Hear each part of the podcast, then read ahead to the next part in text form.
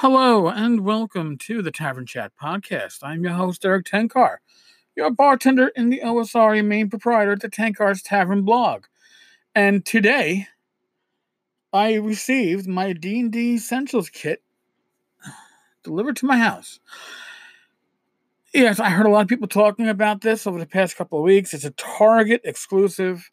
I looked up stock online, and my local Target did not have it. So, I ordered it to be delivered.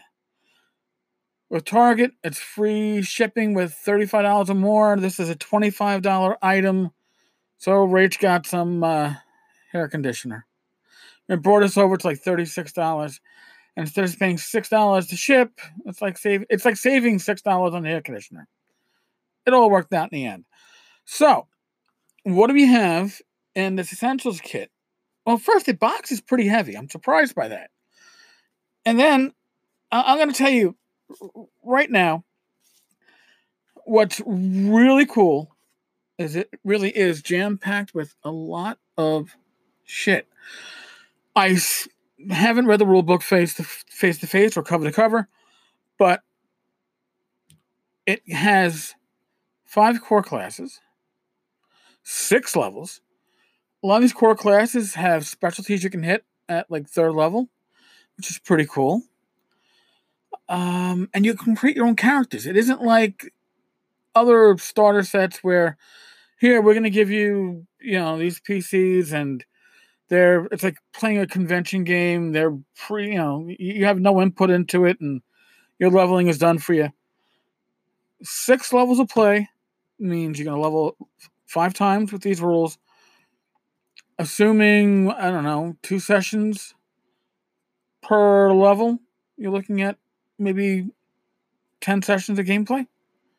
That's pretty good for a $25 intro box, which gives you a full set of dice. And when I say a full set of dice, you've got 46, I believe. Yes, 46.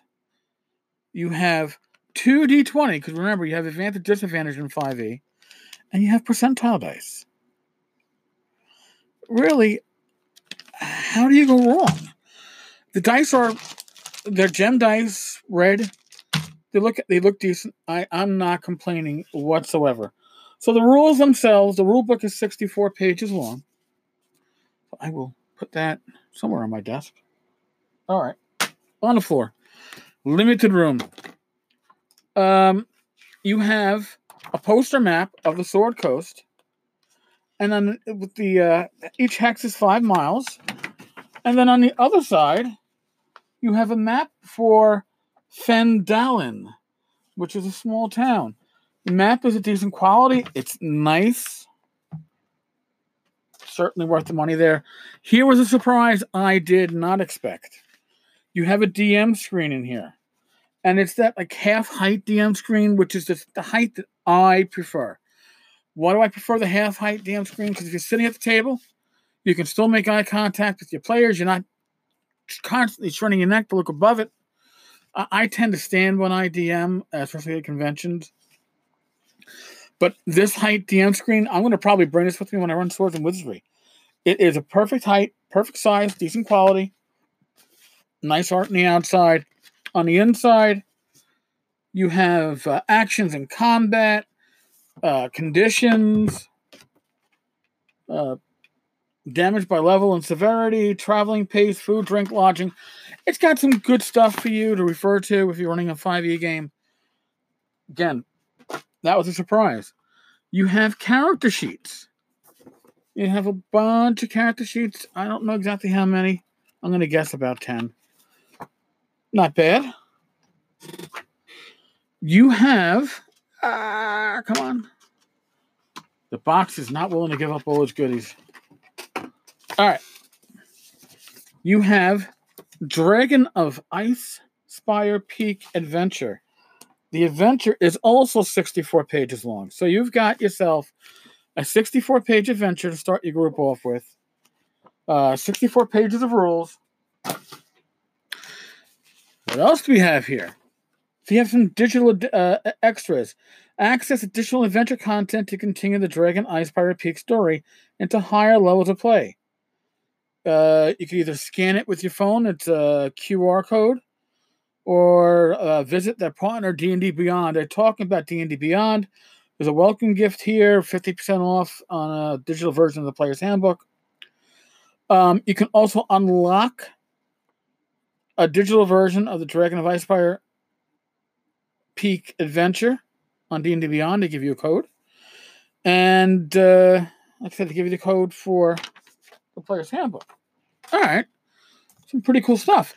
What else do they give you? Well, this is where I think it gets really kind of cool. They give you a bunch of cards. Now, there's nine cards on a cardboard sheet.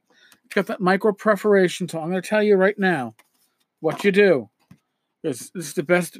Uh, you know, sometimes you get these micro perforation. If you don't remove them properly, they tear. Not necessarily the card itself, but the backing tears. So what I'm going to suggest that you do is you take it and you fold it once.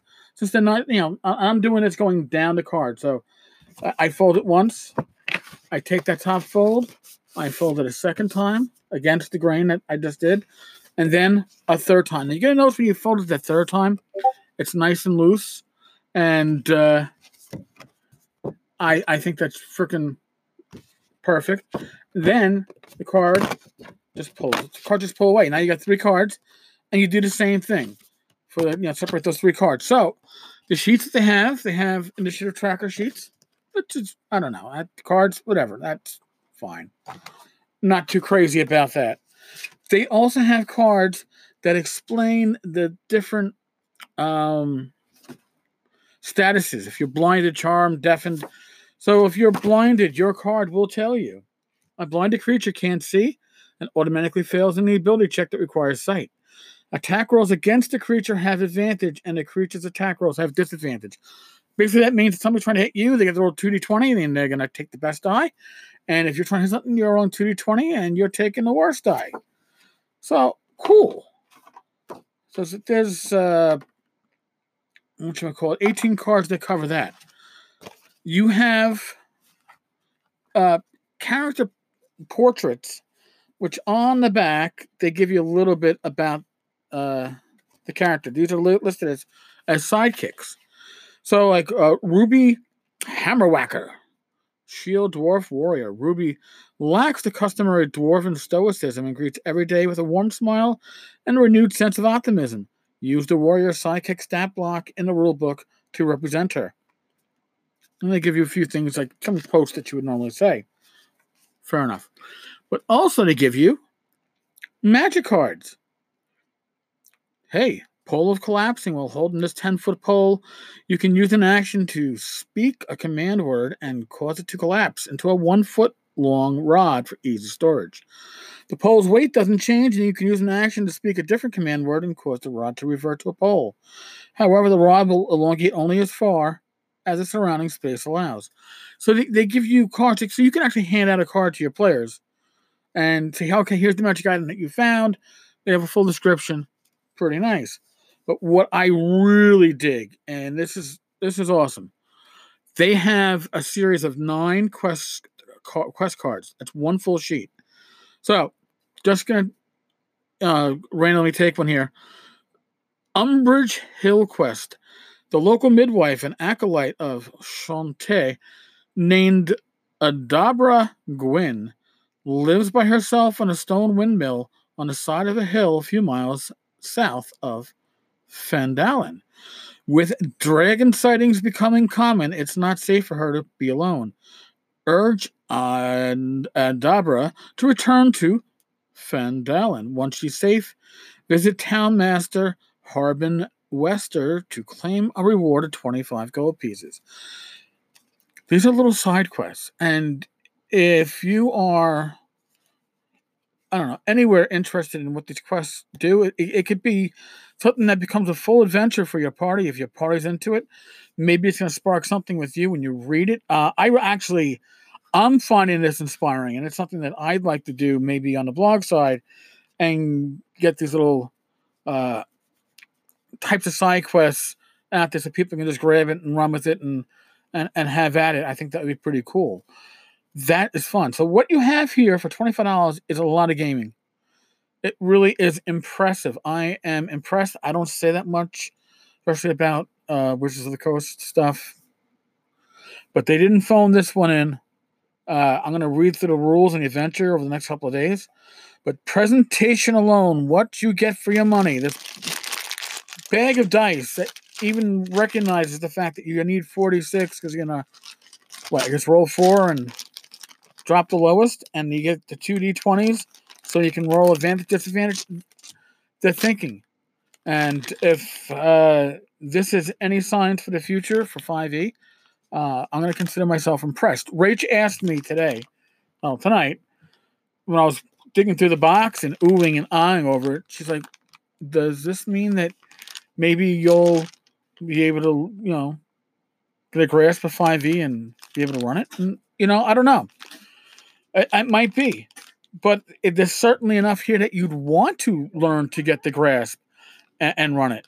And I think that's pretty impressive. That's very impressive. I'm very impressed. $25. It's a Target exclusive only right now. You can order it online. Target will ship to you. Uh, if, if your total purchase is $35 or more, shipping is free. Otherwise, I think it was $6 that they wanted to charge me. So uh, if you can add something in to get yourself over 35 that, something that you want, obviously, it's probably uh, probably worth it.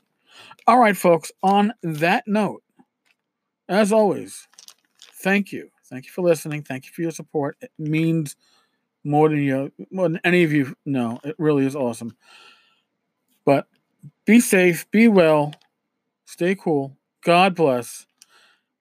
Roll those dice. And I will talk with you all tomorrow. Later, folks. Oh, wait, I almost forgot.